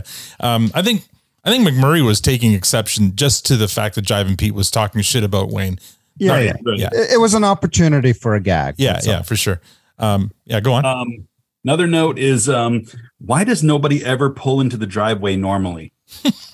Never. Oh, the three vehicles? The, yeah. the bikes are yeah. the best. Yeah. The, yes, the, the two bikes. I remember doing that when I was a kid. Yeah, just kind of like step off and let the bike keep going. I love that. Right? But it's so weird. It. Like, yeah. like nobody, they don't pull up and park like, you know. Oh, Victor, that was such a dad comment. Really? Because you didn't pay for it? Come on. I just got that. um. Okay. God damn. um, do, do, do, do, uh, uh. Okay. You want to talk about Billy's uh, uh, f- f- cinematography. Can I, I, I know this is a shot you're going to mention, but how gorgeous was that shot when they're driving away from Jive and Pete's in the yeah. back of the truck with the moon? That was, yeah. that was beautiful. That's yeah, gotta be it, like, they must've like been, holy shit, like lucky, lucky time for this to happen. Cause it was a clear night and mm-hmm. uh, yeah, it was gorgeous. That's what I'm thinking, because you always hear about the golden hour, which I've always, mm-hmm. I always thought was in the morning. Um, but apparently it might be at night too. Cause it was just, it was, it was beautiful. And like during that entire montage, mm-hmm. it was very well shot. It was very, very, very artistic, you know? Yeah. Um, and it started from the moment the Hicks are walking down the back steps. There's something very, and it, I mean, the musical selection was perfect too. Oh, it's, it yeah. Great song. Yeah. Yeah, it made it. Um, it was very like like peaceful mm-hmm. and calm and like somber. At- it was somber. So you know what? That adds to the mood that maybe Wayne was feeling. He didn't want to do what he was going to do, but but he yeah. Yeah. Um, yeah. I mean, you could um, argue that he didn't have to. He left, but he needed right. a resolution. Um, yeah. You know, whatever. Um. Well, I mean, Wayne's also got a couple of lines in there too. So. Um. Uh. Start walking in this direction or start running in the other, you know? Um, and I had two other little notes here. Um, just side notes. Um, Pete's supposed to be a meth head, right? His teeth are way too nice to be a meth head. Um, and then I think in the background, um, if I remember right, didn't we see Allison Orson Westwood Yates? Yeah, he was there. Yeah. Stop throwing off that you can say his name without stumbling like I do. There was also Radass and, um, I forget the other guys who were there, but uh, yeah, there was a few. Was uh, Sled Ted there? I don't, I don't was remember. It, all the, it was, oh, I, I didn't, I didn't really, I, I just noticed, you know, Allison Orson Westwood Yates popped out at me. Nice. So um, back to the beautiful shots, evening shots, walking off the back deck, such a trivial thing they've done a hundred times, but Billy just made it look like a piece of art. Um, uh, it, it it was comforting to me. And um, it might have been because, Al, it's a throwback to that other podcast we've been talking about. Yeah. Um, they did a uh, um, one of the episodes was about Alan Jackson chat, Alan Jackson's Chattahoochee, and they uh, he mentioned that in every good country song, um, for it to be a good country song, you need to have a familiar, like almost like a stereotype mm-hmm. thing to to make it work. So this was. Um, them walking down the back steps was like the Pyramid of Cans in the pale moonlight. Um, you know, that's, that's what came to, to my head. It was very, very comforting. Hmm. Um, the back of the truck in the moonlight, beautiful. Um, and then the produce stand at night, we haven't ever seen that shot before in no, all these never. seasons. Not in that lighting. Yeah. No. And it was absolutely gorgeous. Um, hmm. I love how, Um, give give some extra props to their lighting department too, because I love how um, there's certain scenes where they'll light the trees, yeah, um, and the way that the trees are are, are are lit, it's just it's just beautiful, it's just gorgeous. So, um, for such a minor character, Pete had a huge um, story arc in this season. Yeah, he did for sure. Yeah, and um, at the end of it, though, I'll say, yeah, I felt I was like, is that it? Mm-hmm. But I feel like. I feel like maybe maybe they're setting something up for season twelve with I'm hoping you know, maybe or maybe there'll be like a, that seventh episode will help deal with this if they pop up a surprise seventh episode. Right. Um, the thing I'm just going to toss this out there. Wayne's saying if you can be a man at the, a man at night, you can be a man in the morning mm. or if you be a man in the morning, you can be a man at night. There we go. Um, is that maybe that might be something because, you know, that's why they finished off with that night shot. They were being men in the morning, being men at night. I don't know. Mm-hmm. Um, might be too flowery. Maybe I'm thinking too much into it, but you know, overall the story, yeah, might've been a little, I don't want to say it was bad. I think it was like, like, like I it felt like it needed a little bit more time, maybe an extra episode to develop. Maybe that's just me wanting more Letterkenny. Well, um, yeah. Yeah. Okay. Yeah. But overall, I mean, um, I thought everything else was, was was good, was really good in the episode. So, okay. You know, it is what it is. Mm-hmm. Yeah. Uh, so we'll start with ratings. Uh, and uh, Josh, you're at the top of my list. What rating would you give this episode? I'd give it a fresh. Yeah. Just what I saw of it anyway. Okay. Um. So a few things here. I loved the Doc Martin jokes. I liked the cold open. I found Rosie was being a little uncharacteristically mean towards Squirrely Dan, towards Riley. Just like every scene, every line she had, she was like criticizing or judging somebody. And that, I feel like that's not the Rosie character. So that was kind of weird. Um, the, you know, the explanation now to the last scene does kind of make it a little bit better. Uh, yeah. Now, now I think of it. Yeah. I mean, we've never seen Wayne this adamant to help a degen before, right? Like he's, he's, he's, he's admitting to feeling sorry for jiving Pete. He's, uh, he's giving him more chances than he would give anybody else. I mean, he, more chances that he, he gave the Okoye guys. Right. so, um, so yeah, now I guess it makes sense. Like he felt like he had no choice but to give up on this friend of his. His friend is not redeemable. So given that, that last shot uh, at the produce stand in the dark makes more sense. Um, and I, but because, yeah, so because, but I, because I watched it a bunch of times and only now am I kind of understanding it. I, I'm having a hard time giving this one a fresh. So I'm going to give it a clearance because it, it's a good episode. There's a lot of really good stuff in it, but it's also a season finale and it kind of, it didn't finish strong, and I want season finales to finish strong. So I'm going to give this one clearance. Victor? Well, and just to add mm-hmm. in there real quick, sorry, Victor, but for me, it was borderline between fresh and clearance, mm-hmm. but it's Letterkenny. Yeah. I'm fresh over clearance if it's borderline for me. So plus you're, you're, you're channeling your Matt, and Matt would probably yeah. give this one a fresh, yeah. I feel yeah. like. Well, yeah. Thanks but for I, the, I your, like your rating on an eighty percent uh, of, of the show, but anyway, um, go ahead, Victor. Yeah. So uh, before the ratings, a couple of things. First, um, uh, stylish Pete. No, that's not right. Slimy Pete. What? Uh, what's his name? Jivin' Pete. Jivin' Pete. Yes. So that's a pretty passionate speech he gives there at the end, right? I mean, mm, and then yeah. it was it was so passionate that I'm thinking, Is he just delusional and not mm. self-aware and really believes that he, you know, put his heart and soul into that job? Or is he trying, or is he just gaslighting Wayne? Mm. And I, I, I couldn't tell. I couldn't figure out because he's a D-gen, right? So it could be either. Mm-hmm. Um, so I thought that, that the passion of that speech for me was confusing. And I don't know if it was meant to be confusing. Mm. Um, so, so that was weird. And I really, really, I so, so first of all, I, the chirping at the beginning was probably the funniest part of the show mm-hmm. uh, with the uh, with the docs. Uh, for me, again, the cold open didn't do anything just because. But that's that's a me problem, sure. and and I, I get it. Um, but but the, the scene with the docs was probably the one that had the most laughs. There was mm-hmm. a few nice chirps towards the birthday and towards the skids. I did not like anything that came out of Rosie's mouth. She was just not a likable character no. in this. And the worst part was. Uh, it was with uh, a Squirrely Dan where she already smacked him down several times. And then finally, towards the end, he's about to give a story about his hat. Mm. And she says, you know, nobody, whatever she said, nobody cares. She, you know, um, uh, yeah. Uh, you you like, expect it just, from Katie. Just, it, was, yeah. it wasn't funny. It was just so, yeah. un- it just left such a bad taste. We yeah. all like, we all like Dan. And I can't imagine her saying that if mm-hmm. Wayne was there. Mm. If Wayne was there, is she really going to sp- be so disrespectful towards Squirrely? I don't think so. And I that's yes, and that's that's a bit two-faced for me.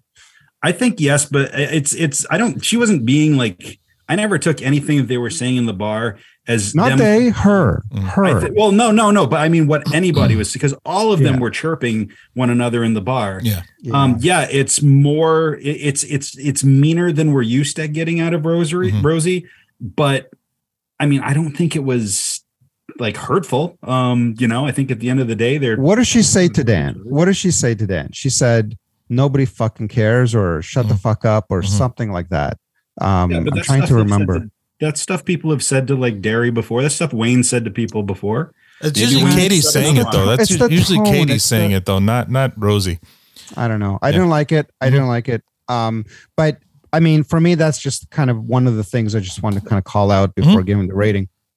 Um, Overall, uh, I just thought it just was just an okay episode. Mm-hmm. It, like even even understanding the the end scene, that's still it's still just an okay. Like the the the ending of the thing was just very predictable. Not that it not you know it's like okay, of course it's predictable, but it's it was just okay. It was a stroll through the park. It was very familiar. It was a typical Letterkenny episode. There was a lot of beautiful shots, beautiful scenery, mm-hmm. uh, some very clever dialogue. Love the chirps. Um, but for me, it's a clearance. Okay. Dan? Um, I, I got to echo a lot of what Victor's saying. Like I, I was also confused when Jiving Pete was, was giving it back to Wayne and that seemed to be his true perspective that he was trying to give it his all. And if somebody is been down and out and on meth and, and not really living for how long, that really could have felt like he was giving it his all. Yeah. He's been I, out for I, such I feel a long like, time. I mean, you'll know who I'm talking about when I say this. Um, I know. Yeah. When, when you have a friend who is his own worst enemy, usually that friend is also, that person is also, it's everyone else's fault but his. Yes. No one understands him. I, uh, you know what I mean? You know who I I'm know talking that about. Person. So, I know that person. So I get it. That that Jiving Pete speech at the end there we've I, had, we've hit had. hard. I thought it was actually a really good speech. Um, and and I think he believes it. But uh, the uh, like Victor said, he's not being self-aware because what we see is him sleeping on the job, arriving late all the time, and mm-hmm. and and being drunk or hungover and and high in the afternoon, right? So um, yeah, I think it's all of that. I think he's exhibiting the traits of somebody who who is is a constant uh, victim, um, and but is beyond well, help, right? I mean, not to stereotype, but a lot of times that's what addicts, I think, end up doing. Yeah. So, I mean, um, mm-hmm. it, it, it's sad, but I mean, you know, yeah, we see that Pete's sleeping on the job. To me, what person would say they're working hard when literally mm-hmm. they're sleeping on the job? Exactly. Mm-hmm. Yeah. Yeah. Yeah. Um, so what's your rating? Yeah, I, um, yeah, that, that, that I, I see what you guys are saying. Um, I just, I don't know. There was, there was pockets that just still confused me. Like, again, going back and, and fighting everyone. And, um, did they end up going to the party or no? Then no, they, they just didn't. ended they up just, yeah. all going. Be- because that ending now kind of makes sense, especially for, you know, if you're, if you're Wayne and you've given up on a friend and you've written them off, you don't feel like going to a party. Um, and maybe so, so who went to the party? Uh, Rosie was at the party. The Skids were at the party. Riley and Jonesy, um, um, Gail and uh, Annick, and and Bonnie. About there. So everyone except the people who were in the fight. Gotcha. Uh, All right. So I get it. Wayne didn't feel like partying, and his friends were there for him. They wanted to sit with him, and and that ending now makes a whole lot more sense to me. I think I really and I I like that ending way more now, given that uh, point of view. It just took me too long to get to that point of view. So I think, I don't know, they might've been able to do that better. Yeah. I just, I, I, I guess I just really wish that for a season ender, mm. like that there was something, I don't know, that we left off either lingering to want more mm-hmm. or, um, I, and I, I know it's not their style for a happy ending sort of thing, but mm-hmm. it's just like, I don't know. There's, there was missing something. There was still something missing. Mm-hmm. Um, yes, there were some funny parts. Yes, I laughed out loud on on a, on, on some of it. Um, but I think because of the the question marks that I still have in my head and that it needs to be mansplained to me, um, I'm going to give it a clearance. Okay. Uh, Tobias, you have a, the line of the night. They got Tobias, right down there with him. I love that. Um, He's got it on, on the live stream. What's that? I saw that. I was going to echo something that Awesome's. Oh, sorry. My turn now. Sorry. Yeah, yeah. Sorry. Uh, yeah your turn, Jeff. I'm jumping ahead. That's I was okay. going to echo something that Awesome said. Awesome said it better than I did. Um, so the just kidding, just kidding. I don't give a fuck. Mm-hmm. That's something that every single one of them has said. Yeah. yeah. Not every single one, but most of them have said. So it's not mean spirited at all. Um, it's just, just, just something that they do. So, um, for me, all right. So my first go through on this, I was totally, I was kind of flat. I'm like, yeah, it's an okay episode. Um, it definitely wasn't a compost, um, but I, I, I wanted it to be um, better than it was. I rewatched it. I mean, I probably a dozen times mm-hmm. now. Um, uh, just picking up on little things here and there. Um, I think in the end for me, it's going to be. It spoke to me um, just in like, like I love the cold open, mm-hmm. um, you know, as a former smoker, I love the cold open. I got it. Mm-hmm. Um, that, that spoke to me. The, all the music stuff, loved the music stuff. Mm-hmm. Um, Rancid and Out Come the Wolves, one of my favorite albums of all time. Mm-hmm. Um, loved, loved, loved the Mighty Mighty Boss Tones reference. Oh my God. Yes. um, that great. Um, Uh, the the that guy stuff I loved I loved I loved yeah that was a good device. I really yeah. enjoyed that device throughout the whole episode as well, and at one point or another everybody in the episode was a that guy. Mm-hmm. um, and you know they were even making fun of themselves for being that guy. Um, like Gail, Gail pointed out she's the black guy and it's like oh okay. She's the sex guy, come on. yeah, well I don't know, McMurray would be the sex guy wouldn't yeah. he?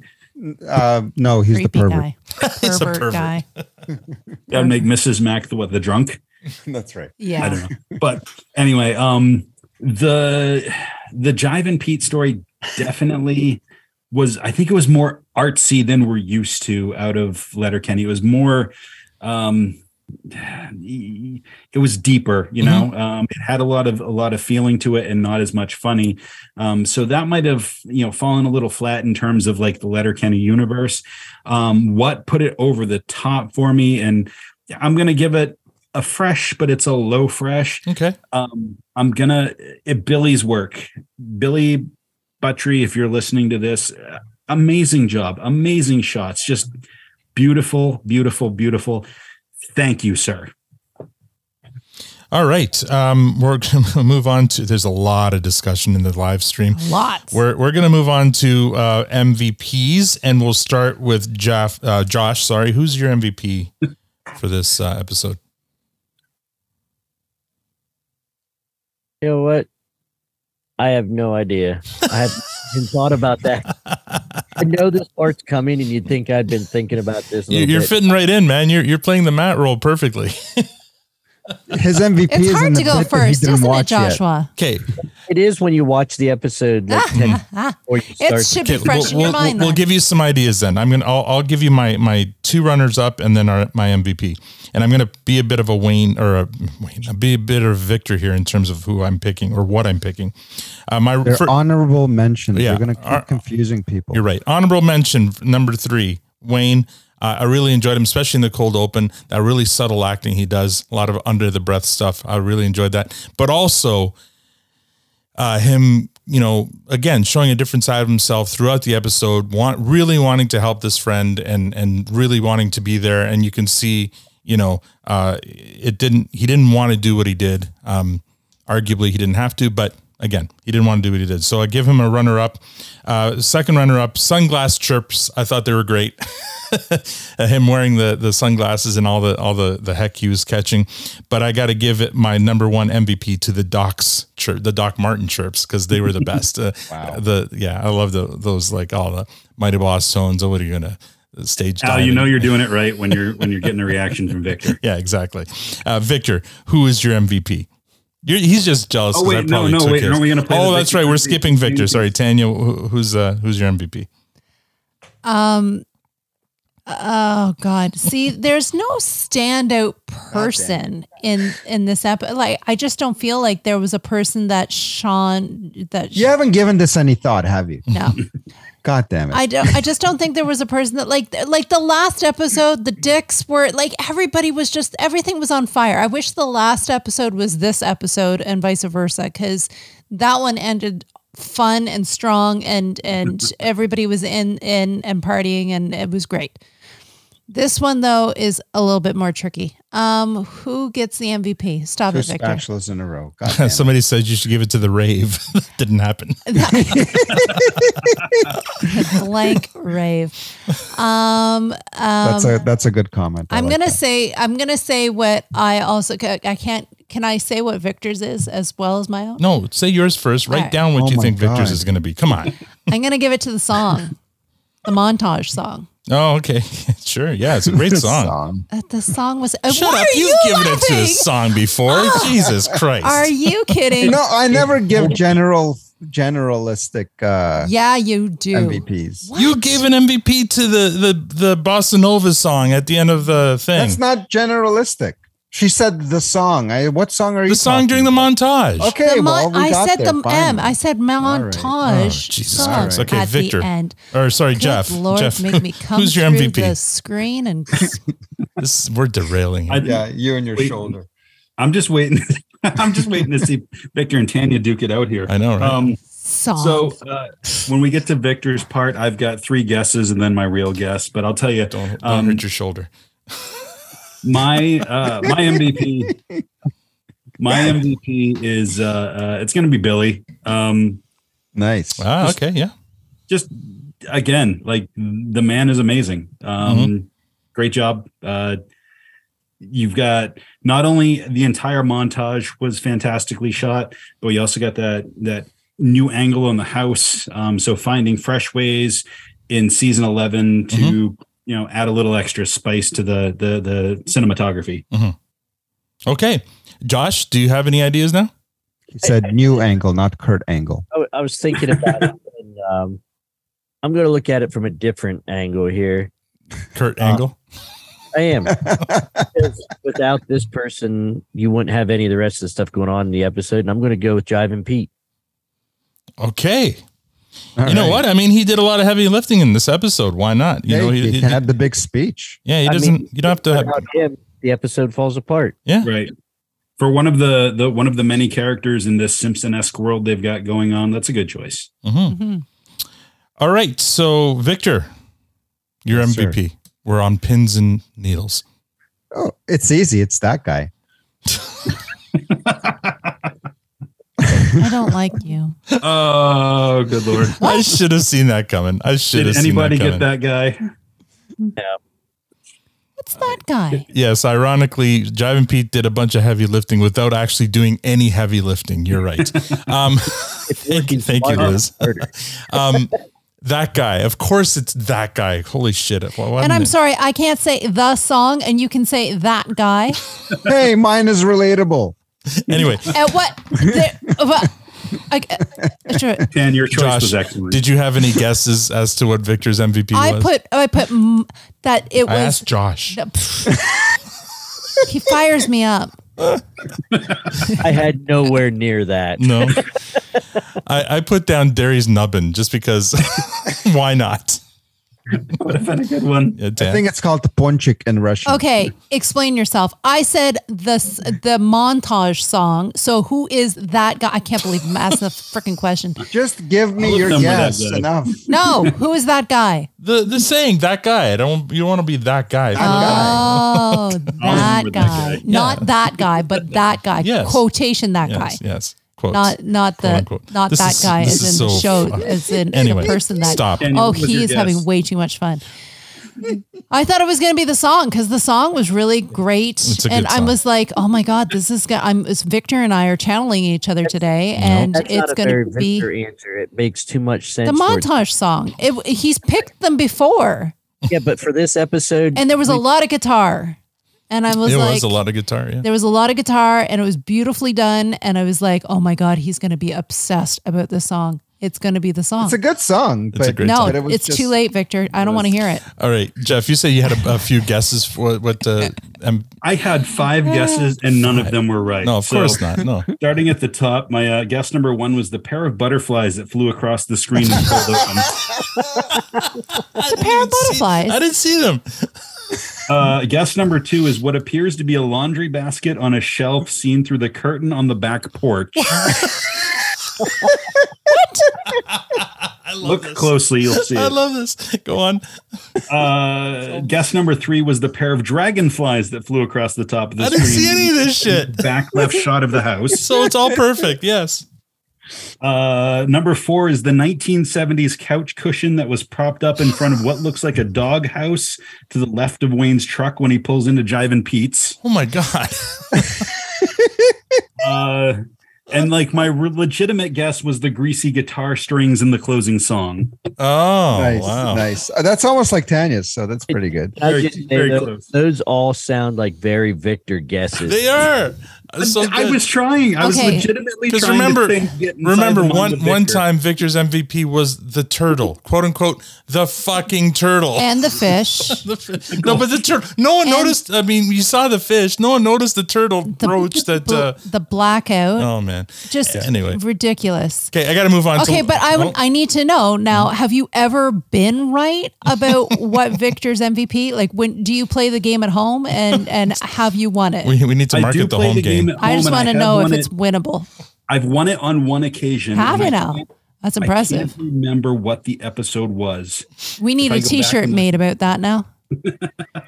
I won the you Victor M V P I guess game. Victor's M V P. It would be the, it would be the worst selling t-shirt we have because no one would buy it. Well, you would buy now. Now Jeff has won it, so he That's should be. Yeah, you should have that t-shirt sent to him. All right, we got to move on. Uh, I got some uh, listener comments here I want to hit. So uh, today was the two-year an- uh, anniversary of our K. Trevor Wilson interview. So we uh, that came out on the Throwback Thursday tweet this morning, and uh, we got some responses to that. So here's one. Uh, if you're a Letterkenny fan, you owe it to yourself to listen to this interview. K. Trevor is a delight. Such a great conversation with the gang. That's from our friend Shannon Loves Horror. Thank you, Shannon.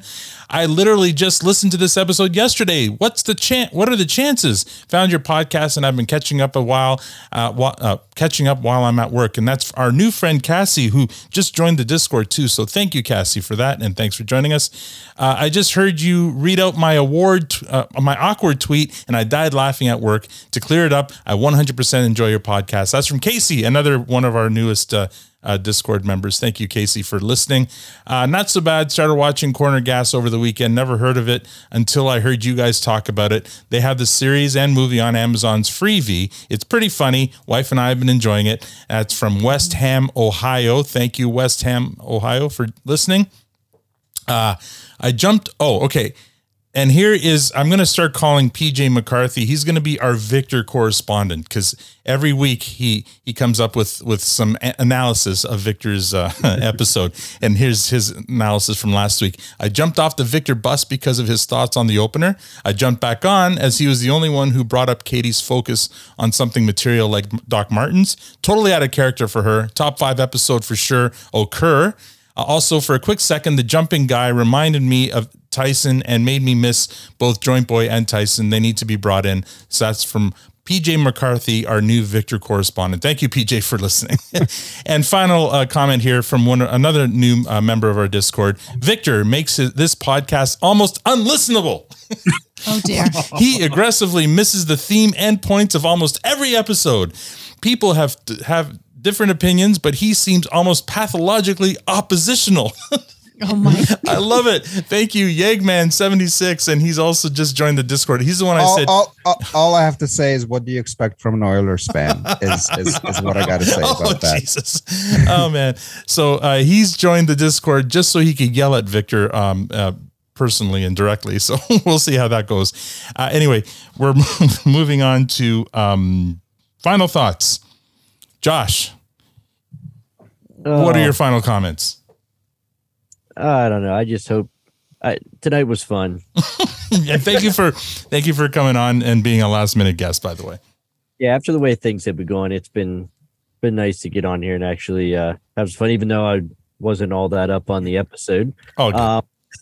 uh, but uh, I'll blame Matt for that one. He's not here, so. Thanks, Matt. Such a degen. He is such a degen. Uh, steal a quote from Chad, Matt. Fuck you, Matt. Um, that's, there you go, Chad. Um, but yeah, no. Uh, thanks for having me. Let me fill in last minute. It was fun. Okay. That's it. Yes. Up. Thank you, Josh, for filling in. Uh, careful of falling bodies uh, around your house, please. Um, and, but do share the video because we want to oh, see I it. Have, I have it. not not to the public, but maybe in the Discord. Um, thank you for, for filling in. You did a great job. Uh, Jeff, awesome dude, as always. And uh, we, we appreciate you being on, and we appreciate all of your uh, all of your insight on this episode. Sorry we can give couldn't give you a unicorn, but they can't all be unicorns. But uh, I'm glad we were able to get you on for an actual season recap uh, or episode recap. I appreciate you. Uh, Victor? Uh, yeah, uh, Josh, uh, I liked your cold open. Uh, your review of the episode was a little bit flatlined, uh, but uh, but that's okay. I'm I'm sorry that we didn't have a chance to uh, chat about trains today. I, I was hoping that maybe there would be an opportunity uh, next time. Um, uh, J- Jeff, you were incredible. Like your notes at the end. Uh, I mean, that was uh, they you, almost you, swayed Victor. You, you, you, you know what? You you made me think about it differently. You helped us understand the episode. Uh, you're a beauty. That's all I got to say. Uh, and you're welcome back anytime. Thank you. Um, so there you go. Okay, uh, ten. Uh, yeah, I, I, I just reiterating what the guys are saying here. Uh, Joshua, thank you so much. Please put a sign up at your house um, um, for people to be careful, or that you're, you know, if you fall at your own risk, like you're not going to cover insurance or something, like something you need a disclaimer of some kind, I think. Put something up says beware of falling people. um, yeah, it was fantastic to have you out tonight. Thank you so much for filling in. Uh, Jeff, thank you for, for bringing your notes and bringing your, your such great thoughts. And, uh, um, yeah, you, you did almost sway us, um, and, and brought up really great points. Um, and thank you for that. Cause uh, obviously I, I, I was, I was very truthful. I was confused. I was.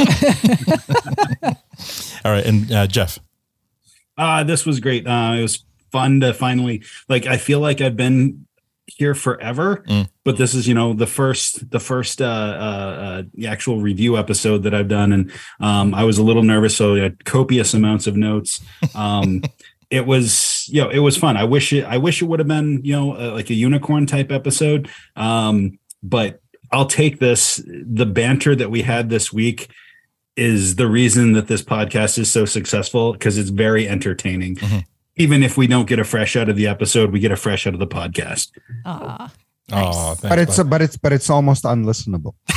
No, only you are unlistenable. When you choose Anyways, that's so strange, Victor. Yeah.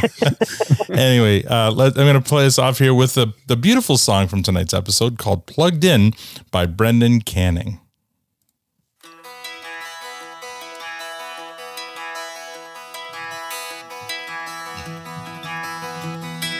What comes out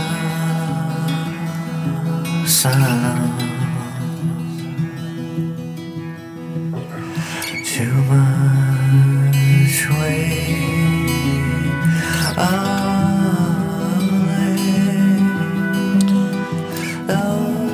And that's all we have for this episode. Next week, our friends Dean and Tiara from the How Are You Now podcast pay their regular visit to recap and review all of season eleven. It's always a great time when we have them on. You won't want to miss it. Don't forget to give our sponsor, Diabolical Coffee, some love. They are at diabolical coffee dot com. Right now, you can use a promo code PRODUSTAN for twenty percent off any purchase from their site. If you'd like to support the podcast, rate us on iTunes, Spotify, or become a patron. You can also follow us on Twitter, Facebook, Instagram, and TikTok at ProdustanPod. Thanks for joining us. Now we're going to go join the D-Gens in the after party. On behalf of Jeff, Tanya, Joshua, Victor, and myself, thank you for listening and have a great week.